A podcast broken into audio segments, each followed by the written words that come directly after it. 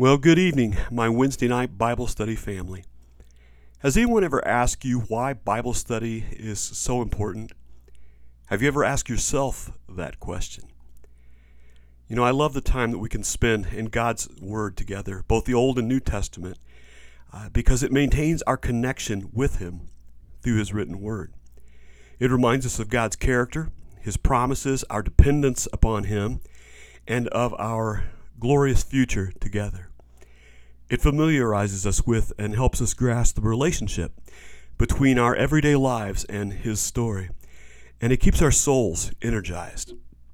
It's also a time that we can connect with the Father for each other in prayer.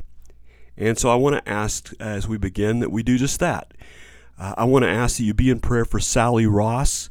Uh, Sally lost her 44 year old sister, Susan Ray Ross Altman, of Zanesville, Ohio, this past May the 9th, uh, rather unexpectedly. Uh, be in prayer for Sally Ross and her sister Judy Kuhn, her brother Jerry, uh, as well as Susan's husband Don and their two sons, Duke and Drake. Uh, be in prayer for Bonnie Smith. She's finished her pre testing.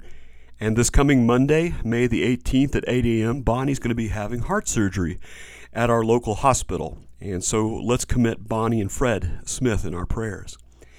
Also, Connie Schumann's daughter in law, Debbie Schumann, at the Miami Valley Hospital uh, with her broken left leg and a halo, is going to be having uh, surgery this coming May the 18th as well. And she's going to stay at Miami Valley for rehab following that surgery and any post operative swelling. I also want to ask you continue to be in prayer for Rose Nye, uh, for Rose's son Tim Ullery with his heart condition and need of a cardiologist and a stress test, and Rose's son in law, Rick Presley, whose leukemia is out of remission. He's going to be having a port put in next Tuesday for chemotherapy and needs our prayers. Then, if you haven't heard yet, uh, our great, wonderful new friends, Joseph and Rebecca Epp and kids, they are in the process of returning to South Dakota to manage the ranch and the farm that Joseph worked at before moving to Springfield. Uh, it is certainly sad to see them go. Uh, we made a quick a connection in the time they were here, but we pray God's blessing on them and their move. Then Robert and Natalie Seaver and kids, they're all as a family in the last month of expecting a newborn daughter to arrive. So any day now, uh, Cordelia and Ben are going to have a, a baby sister uh, to watch over. If you've been paying attention to the news, which I'm sure you have, you know that uh, tattoo and massage parlors are going to reopen May the 15th, which is good news for Doug Fisher, who I'm sure has been waiting to get a quail tattoo as a hunter on his arm. no, just kidding. But it reminds us, as Dr. Fauci stated, we're going in the right direction, but we have to exercise caution uh, to avoid a resurgent. Even in Clark County, we're not at our peak yet. Uh, we uh, are close to 100 coronavirus cases. And so we need to pray for the Lord's wisdom as we see things reopening again, that we don't have a resurgence of coronavirus cases. So if you would, let's just bow and go to the Father in prayer now. Heavenly Father, we come before you, uh, praying that your kingdom come and your will would be done on this earth in our lives as it is in heaven that you truly will uh, give us our, our daily bread and forgive us our trespasses as we forgive those who trespass against us. That you'll lead us into temptation, but deliver us from evil, because yours is the kingdom, the power, and the glory forever and ever. Lord Jesus, only you know where our path will lead, but I trust that even if we don't know either the way or the destination, we know that you're with us, that you go before us, that you encircle us, and, and we will follow you with joy. Father, we pray for all those that we've mentioned family, friends, uh, colleagues, even, that they might receive healing and wisdom, that they might know the pleasure of your company in this life, and uh, that they might clearly hear the call to discipleship. Uh, Father, for them and for each one of us, I ask that you fuel us with a call to love and justice and right living. Father, inspire us with the experience of following your commands and loving as you have loved us. Let us rejoice and let all those that we pray for sing in the concrete reality of you in our lives. Father, we love you. We love your word. We pray for hearts that bend to your will, that follow you with, with great joy. And I pray this in the beautiful name of Jesus. Amen. Well, tonight we're going to be talking about the fall and its consequences. And so you probably already know if you're with us last week, that means we're going to be in Genesis chapter 3. Uh, it's one of the most important chapters in the Bible because without it, we can't even begin to understand the darkness that, that blankets the earth. As we remember from our last study in, in Romans, Romans chapter 5, verse 12 said, Therefore, just as sin entered the world through one man, and death through sin. And in that way, death came to all people because all sinned. Um, that has uh, legitimacy in Genesis 3 and what we're going to be talking about. I heard the story of a man this week who was sitting with a friend who was expected to die of cancer at, at any time. And uh, that friend is a loving spouse, but his body has just been reduced by disease to about 70 pounds. And the realization hits everyone at that point you know, life isn't fair. Around the country, we continue to hear talk about economic recession and job losses. Uh, from the international news, we hear about terror attacks and threats of things that could flare up while this coronavirus is happening. North Korea congratulates China. China shakes the hand of North Korea. Uh, we are more fearful and we wonder what in the world uh, is number one, what, what's going on and what's gone wrong. You could argue good results come from bad experiences, such as uh, the case of a man who eventually became my friend and is a Christian uh, after some bad experiences in his life. But frankly, it's often hard to see a good purpose behind the sheer quantity of natural and moral evil in, in this world. These questions are troubling, but should cause less dissonance for those who actually trust and believe in God's Word. You know, the scripture is clear that this world is not the world that came from the Creator's hand originally, because something happened to it. God's creation in chapter 1, verse 31 was very good. He created man and woman in his image, uh, couldn't be better, and gave them dominion over the physical world uh, dominion over all creatures uh, who would become subject to them, and then one creature, the serpent, would blindside the woman, later named Eve, with a trick question Has God indeed said that you will not eat of every tree of the garden? And Eve, of course, would concede God had prohibited uh, eating from the tree of the knowledge of good and evil. We don't know if God directly stated his prohibition to Eve or if Adam passed it along to her. Uh, being a man and realizing how often I hear this, I'm prone to believe that Adam passed it along and probably didn't convey the whole truth along to her. but regardless, she distorted God's word and she added a prohibition that they were not even to touch the forbidden tree. And then she subtracted from the penalty, you will die.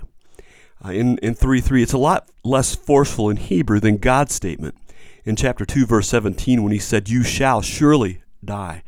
And so in Genesis 3, man will begin to doubt, distort, and defy God's word and reduce it to an alternative viewpoint.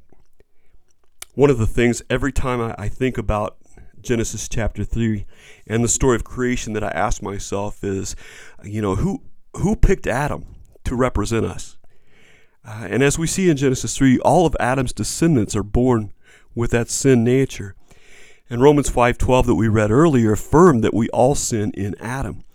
Uh, the doctrinal term that you will read about and hear at times, it, it calls Adam the representative headship of mankind. But is it fair that we would suffer because of Adam and Eve's sin? And the more I think about it, you know, first, would we have acted any differently than Adam if we had been there? Secondly, you know, God chose Adam as our head which means unless God is, is malevolent, that choice was made for ultimate good. If we had been there, or if we had chosen another representative, would anything have actually turned out differently? And I think the answer is no. So, questions of fairness are, are actually speculations, not really substantive objections. Third, consider how representative headship is really for our benefit. Apparently, angels fell without a representative head, and there's no hope of restoration for them. They sinned individually, they're beyond recovery. In contrast, we sinned representatively as well as individually, and yet our sin can be forgiven and overcome. Because just as we have a representative head in sin, we have a representative head in salvation in Jesus Christ. Apart from Christ, we, like those fallen angels, we would be on our own and we would remain forever lost in our sin.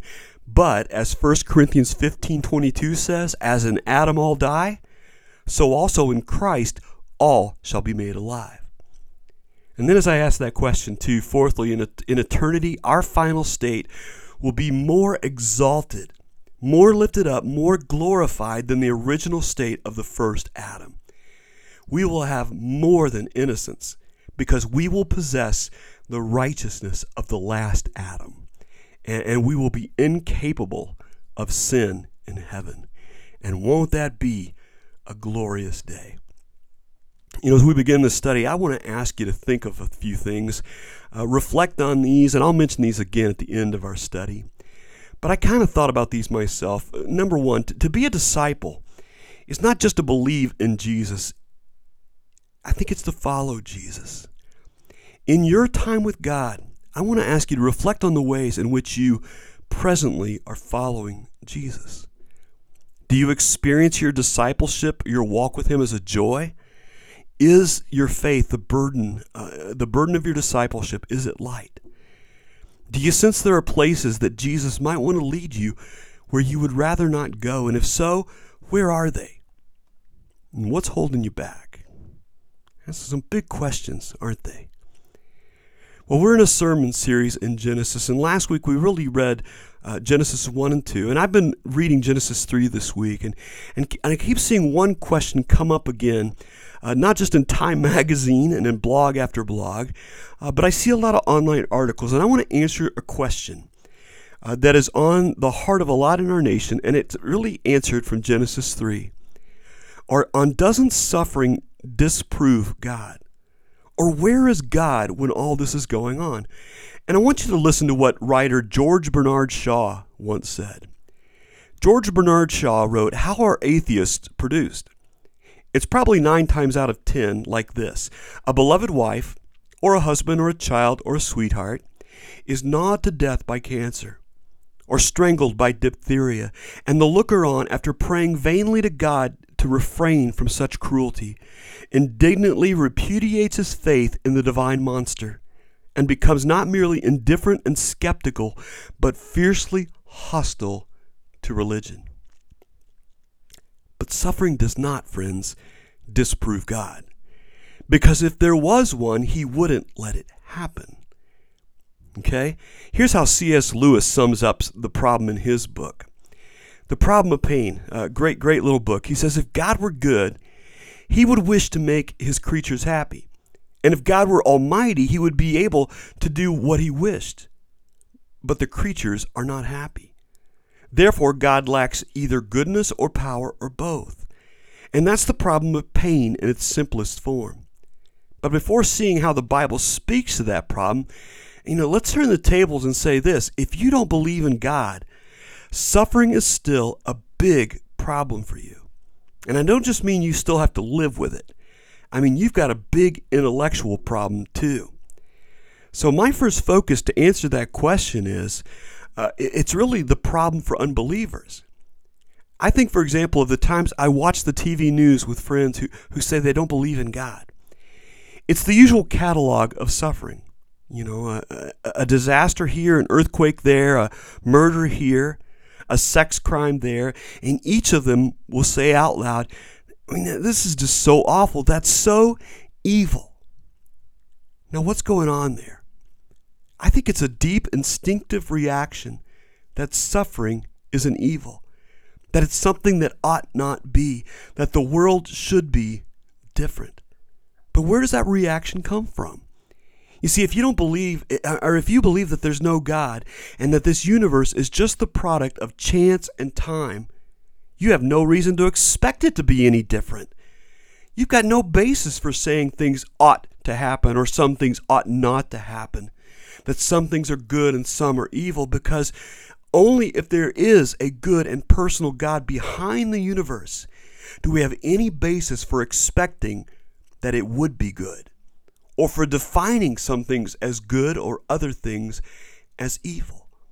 So if you're not yet a believer in the God of the Bible, your big intellectual problem is you can't call the terrorist bomb or the earthquake or the murder or the sex crime evil, nor can you explain your reaction to those things. Because your worldview says suffering isn't an evil, there is no such thing. It is what it is. Suffering's just a fact. And why did you expect things to be any different in a universe kicked up by chance and time? And yet, I guess you do call those things evil, and you do have a deep instinctive reaction that the world ought not be like this. But that word ought or ought not, friends, it can only come from the existence of a good and personal designer of a God behind it. So that's the first thing to say. Unbelievers have a huge intellectual problem. And far from suffering disproving God, our instinctive reaction to it points the other way. Suffering actually proves the existence of God. So, back to the problem for those of us who do believe in the God of the Bible. My second focus has to be for the problem that believers have. And at this point, I, I do want you to turn to Genesis chapter 1. And I want you to look at, at, down at Genesis chapter 1, verses 1 through 3 again. Okay? Before we even get to chapter 3, okay? Genesis 1, 1 through 3. It says, In the beginning, God created the heavens and the earth. Now the earth was formless and empty, darkness was over the surface of the deep and the Spirit of God was hovering over the waters. And God said, Let there be light. And there was light. And creation continues. So Genesis 1 tells us that from nothing, God created everything that exists and therefore has complete control over it. And that complete control, where nothing happens without Him willing it or allowing it, is what we call sovereignty. As Christians, we call that God's sovereignty. Now turn over to Genesis 1:31. In Genesis 1:31, God has created the stage of the earth and he places on it the leading actor of mankind. Now look at verse 31. God saw all that he had made and it was what? Very good. And it was good because God is good. God is good as a creator. The things that he makes are good. 1 Timothy 4 4 in the New Testament says everything God created is good. You know, Jen Johnson with Bethel Music sings the song, maybe you've heard this on Pandora or iTunes. I love you, Lord, for your mercy never fails me. All my days I've been held in your hands. From the moment that I wake up until I lay my head, oh, I will sing of the goodness of God because all my life you've been faithful. And all my life you've been so, so good. With every breath that I am able, oh, I will sing of the goodness of God. I love your voice. You've led me through the fire, and in darkest night you are close like no other. I've known you as Father, I've known you as friend, and I have lived in the goodness of God. Your goodness is running after, it's running after me. With my life laid down, I'm surrendered now. I give you everything, all to the goodness of God. Friends, God is good. Jesus himself would bear testimony when he said to the rich young ruler in Mark chapter 10 verse 18, "Why would you call me good?" Jesus answered, "No one is good except God alone." And so the young man had to conclude if Jesus really were completely good, if he were unwaveringly good, he must be God in the flesh. So the Bible says God is both good and sovereign. Yet our experience of suffering seems to say, foul. That can't be true. And that's the problem for believers. So where do we go with what the Bible says or what, what experience seems to say? Well, our third focus has got to be why do we believe in God's goodness and God's sovereignty? the answer is not because, you know, we can read them straightforwardly and unambiguously from our experience. For example, when I looked at my newborn daughters lying in a warming incubator, it was overwhelmingly clear to me that God was good and sovereign. That although I, I had been procreator, these little lives, they didn't ultimately come from me. And you know, the more I've seen them grow and seeing Liv ready for college now and Emma with one year left in law school, I'm just amazed. And it reminds me more and more how the psalmist said, No, they are fearfully and wonderfully made by someone other than me. But what about friends who's had who've had trisomy babies? Or babies born with Down syndrome or miscarriages or infertility? What do you read from those experiences? The fact is, experience in this fallen world, friends, it's far too ambiguous for us to read. Paul would say in 1 Corinthians 13 12 in the King James Version, For now we see as through a glass darkly. And Christian faith, it doesn't rest on deductions from experience. Christian faith rests on the fact that God has revealed himself to us. And that's the big question of the week. Why doesn't God show himself to us in all that's going on? And I would say he is. And those who do not see it, do not look for it. I believe God has revealed himself supremely in sending his son Jesus into this world as a man who really lived 2,000 years ago who really died on a cross to pay for our forgiveness, and who really rose from the dead and really returned to his Father in heaven. John 14, 9, Jesus answered to Philip, Don't you know me, Philip, even after I've been among you for such a long time? Anyone who's seen me has seen the Father. So, friends, if Emma or Liv had been disabled, and you would have asked me, Well, don't you find it harder now to believe in God's goodness and sovereignty? I might well have said, Yes, I do find it harder.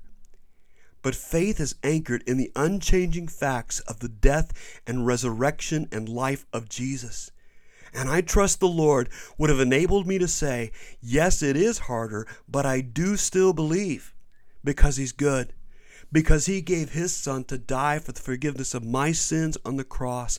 And I do still believe he's sovereign because Jesus rose from the dead and is ruling in control of everything. one day, everything will be made right. And friends, if we're believers, we need to avoid misreading our experiences. And we need to read from the Lord's death and resurrection his unchanging goodness and sovereignty. Whatever's going on in our lives or world right now has to be seen through the lens of his love. And we not, may not be able to understand how he's being good to us in the things he's allowing, but we need to keep trusting that he's being good to us nonetheless. And so my, my, my fourth focus has got to be okay, so why then is there suffering in the world? I believe the foundational answer to that question is in Genesis chapter 3. Now, again, to understand Genesis 3, you've got to know chapter 1, you've got to look at chapter 2. In Genesis chapter 2, verse 16 and 17, the Lord God commanded the man, You're free to eat from any tree in the garden, but you must not eat from the tree of the knowledge of good and evil, for when you eat of it, you will surely die.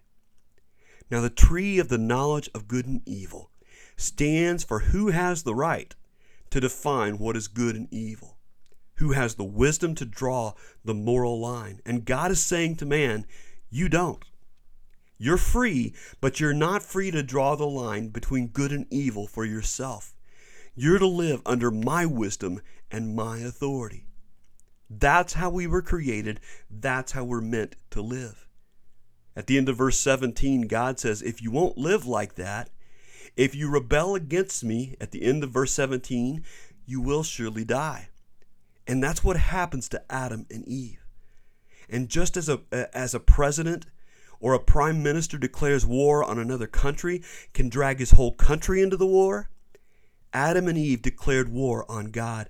They rebelled against God and they dragged us all in to the rebellion. So you and I were not born like Adam and Eve were created, namely good and flawless. We were, we were born like Adam and Eve became, namely rebellious and fallen. And as you look at chapter 3, now you'll start to see some of the, the ripples caused in those rebellious flaws. Verse 1 in chapter 3 says, Now the serpent was more crafty than any of the wild animals the Lord God had made. The Bible will later say the serpent represents Satan, the devil. And all you've got to do is turn to Revelation chapter 12, verse 9 to see that. He's a spiritual being who rebelled against God and subsequently enticed mankind to do the same. The Bible goes on to say, He said to the woman, Did God really say, You must not eat from any tree in the garden? In other words, how restrictive of God. Wouldn't you rather be totally free? And the woman said to the serpent, We may eat fruit from the tree that is in the middle of the garden. Or, excuse me, we may eat fruit from the trees in the garden, but God did say, You must not eat fruit from the tree that is in the middle of the garden, and you must not touch it, or you will die. You will not surely die, the serpent said to the woman. You can rebel without any bad consequences, any lasting ill, because God knows when you eat of it, your eyes will be open, and you'll be like God, knowing good and evil. Don't you want to be like God, in other words? Don't you want to decide for yourself how to live? When the woman saw the fruit of the tree was good for food and pleasing to the eye, and also desirable for gaining wisdom, uh, gaining for herself the right to define good and evil, uh, she took some and ate it. And she gave also some to her husband who was with her, and he ate it. So they became rebels against God. Or to use the precise biblical word, they became sinners. And that sin has been transmitted down through our race ever since. And how serious you understand that rebellion to be uh, will determine your reaction really to the rest of this chapter and the rest of the Bible. Because the rest of Genesis 3 says that suffering it becomes the consequence of sin, which God both allows and imposes. And he does that partly as a judgment on the utter wrongness of refusing to treat him as God. And he does it also partly as mercy because it's to be a wake up call. Suffering is an alert call to turn people back to Him. And if you see rebellion against God as a small thing, that it's really just no big deal, you're going to be offended by the rest of this chapter, offended by the Bible, and offended by Christianity. But just think what rebellion against God and what it really is, and what we're doing whenever we sin. We are literally saying to God, God, I know you are or I believe you might be, but I want you to know I'm the center of the universe and you're not. It means saying to God, I'll take the life that you've given me, but now keep out of it. And just think where that rebellion, which lies in the heart of each one of us, came most clearly to the surface in human history. It came to the surface most evidently when we nailed Jesus to the cross the Son of God, to say as strongly as we could, we don't want you to be God over us. If we have even an inkling of how offensive our rebellion looks to God, we won't be offended by the rest of this chapter, but nor will we find it easy to hear. You remember God said back in Genesis 2:17, if you rebel, you will surely die. And in the Bible, death doesn't mean the end of existence. In the Bible, death means a terrible change of existence, a sub existence that's just the shadow of the one we are created to have in relationship with God. So Adam and Eve die at chapter 3, verse 7. Now read on, you'll see the living death that they plunged us all into. in this living death, verse 7, then the eyes of both of them were opened. They realized they were naked, and so they sewed fig leaves together and made coverings for themselves. So in comes the suffering of shame and fear. Shame because we're now living the way we want, not the way God wants. And deep down, we know that's wrong. We know what we've lost. And fear because we know others living the way they want may hurt us. Or people also may use us rather than love and protect us. So there's a lot to cover up out of shame and fear, and we retreat from relationship. The Bible goes on to say, Then the man and his wife heard the sound of the Lord God as he was walking in the garden in the cool of the day. I always wonder what that sounds like. Is it a rustling sound? Is it a clear sound? You know, is God whistling as he goes through the garden a song of joy? Uh, is there just a, a, hum of his presence and aura as, as God comes into the garden? But when they hear him walking in the cool of the day, the Bible says they hid from the Lord among the trees of the garden. But the Lord God called to the man, Where are you? He answered, I heard you in the garden, and I was afraid because I was naked, so I hid. So in again comes the suffering of guilt, a bad conscience before God, and fear of God, which is why, apart from faith in Christ, people fear death, our ultimate appointment with God. Verse 11 And God said, Who told you you were naked? Have you eaten from the tree that I commanded you not to eat from? The man said, The woman you put here with me, she gave me some fruit from the tree, and I ate it. And the Lord God said to the woman, What is this you've done? The woman said, The serpent deceived me, and I ate.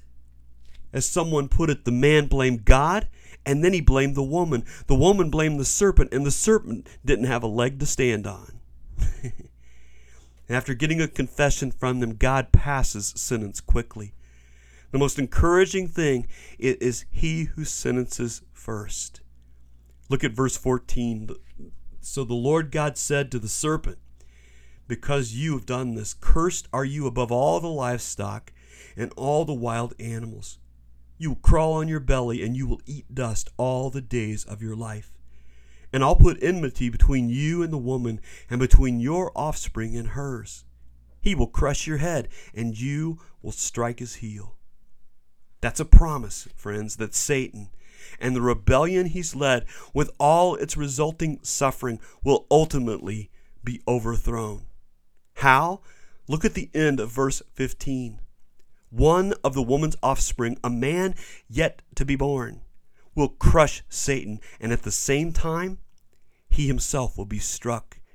And the New Testament echoes Genesis 3:15 in verses about Jesus' death on the cross and his coming again. All you have to do is turn to John 12 verse 30 to 33 or 1 John 3 8 or Romans 16 20 that we sing in camp in a song, actually. That the God of peace will soon crush Satan. Yes, God will crush him underneath his feet. So be excellent in what is good. You know, because in paying for the cross for our forgiveness, so that we could come back into the relationship with God, the Lord Jesus did defeat Satan, just like D Day of World War II defeated Hitler.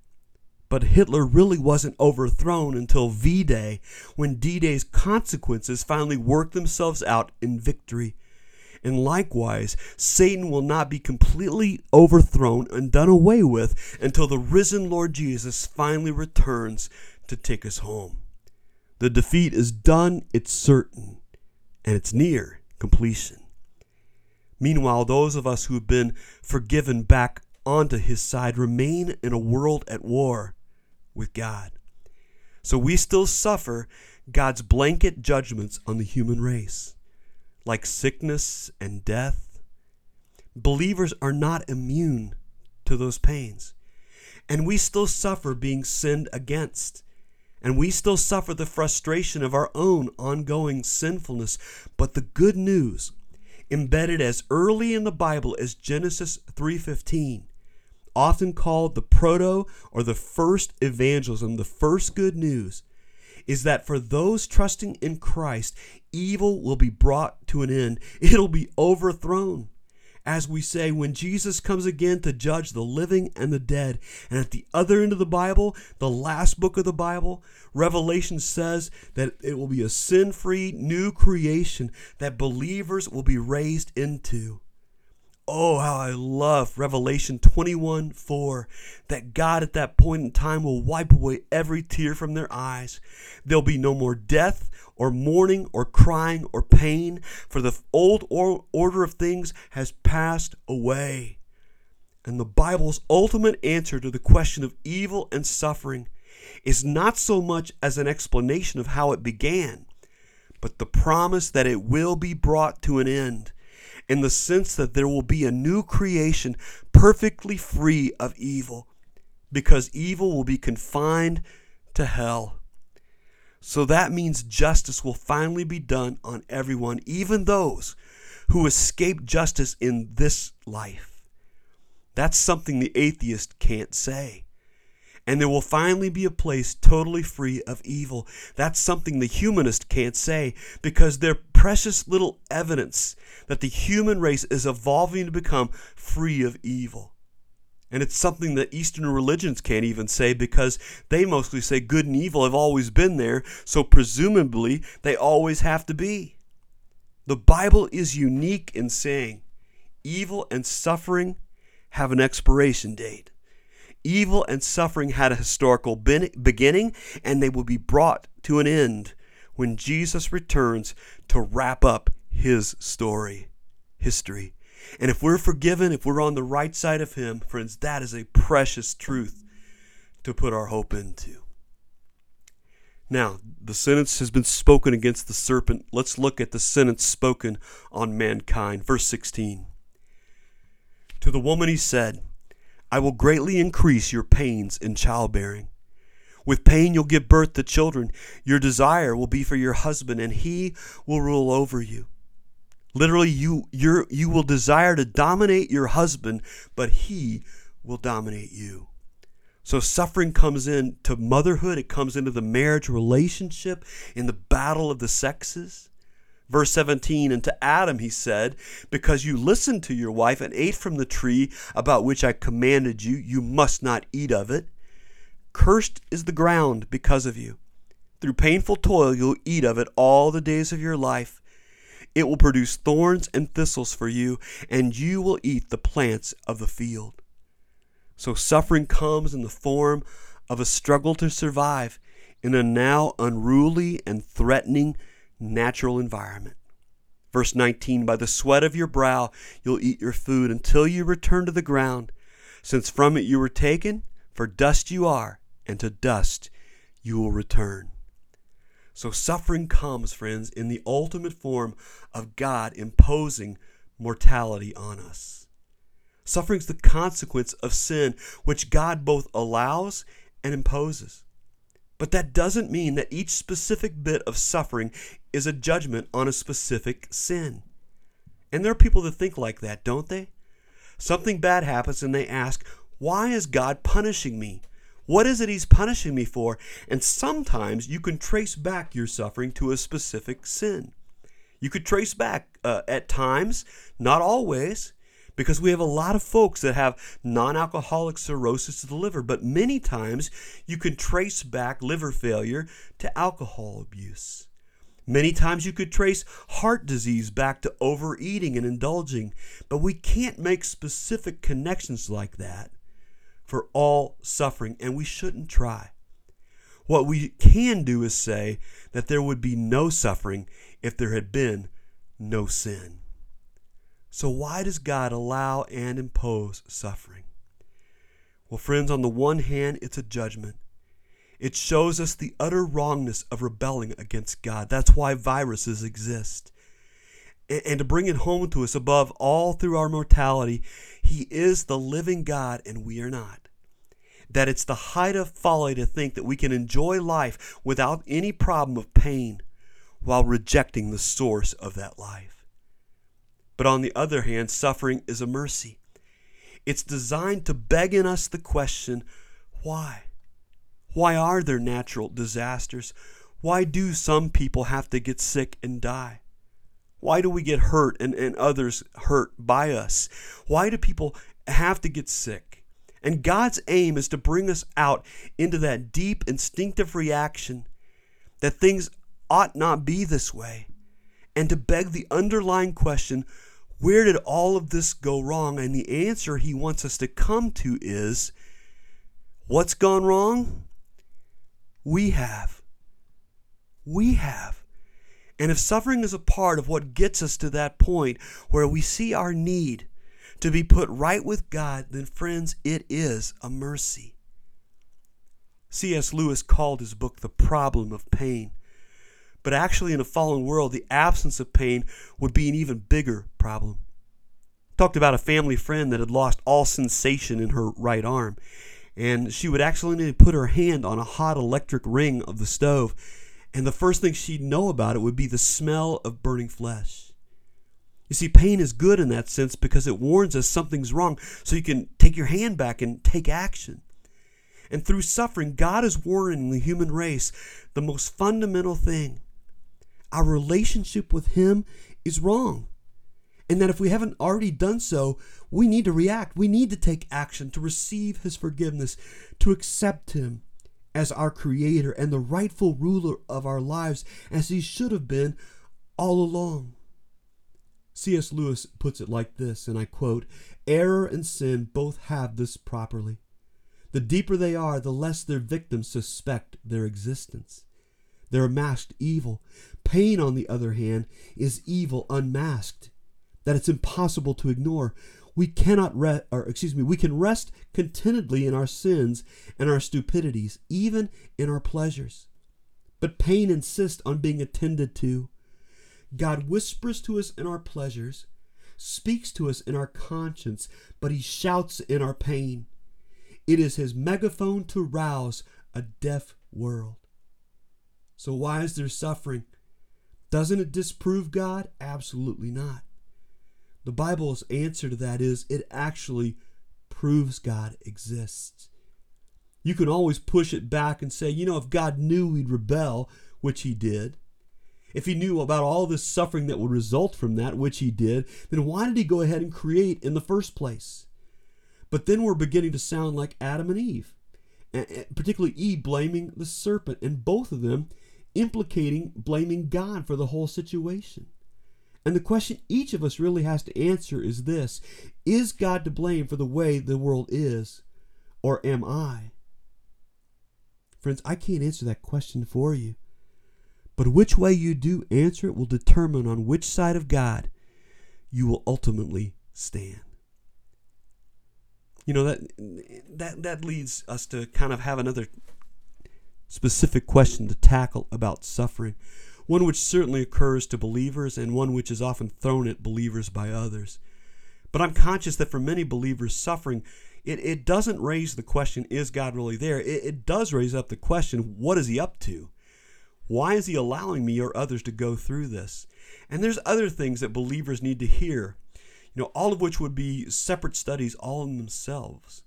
It would be another study to look at how God uses suffering to refine our faith in Him and develop us to be more like Christ in our character.